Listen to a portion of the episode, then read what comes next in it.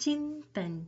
चिंतन कार्यक्रम के सभी श्रोताओं का मैं रचना मुकेश हार्दिक अभिनंदन करती हूँ।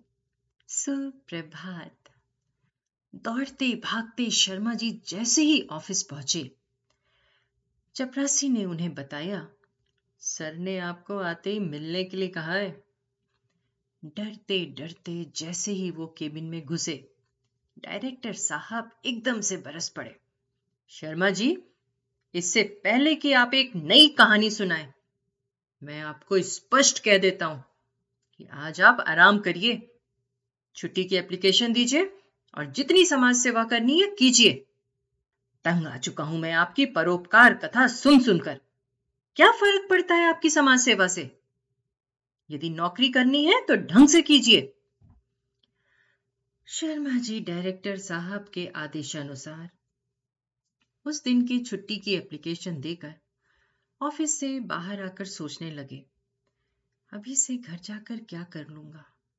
क्यों ना हॉस्पिटल जाकर उस बच्चे का हालचाल पता कर लूँ, जिसे सड़क दुर्घटना में घायल होने के कारण अस्पताल पहुँचाने के चक्कर में ऑफ़िस देर से पहुँचा और साहब की डांट खाई। शायद अब तक उसे होश भी आ गया हो। अनायास ही उनके कदम अस्पताल की ओर चल पड़े।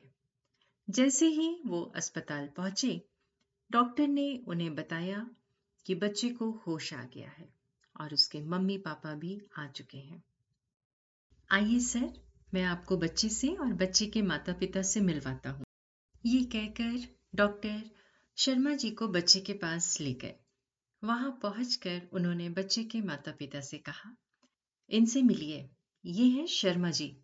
जिन्होंने आज सुबह आपके बच्चे को यहाँ एडमिट कराया। यदि समय पर ये बच्चे को यहाँ नहीं लाते और अपना ब्लड नहीं देते तो कुछ भी हो सकता था।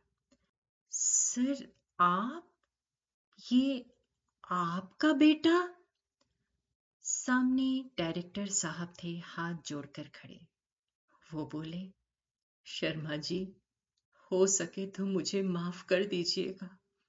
मैंने आपको बहुत गलत समझा, पर अब मैं जान चुका हूँ कि फ़र्क तो बहुत पड़ता है आपकी समाज सेवा से। सच दोस्तों, कहा भी गया है, परोपकार के लिए ही वृक्ष फल देते हैं, नदियाँ परोपकार के लिए ही बहती हैं, और गाय परोपकार के लिए ही दूध देती है, और ये शरीर भी तो परोपकार के लिए ही है। चिंतन ज़रूर करिएगा। आप सबका दिन शुभ एवं मंगलमय हो।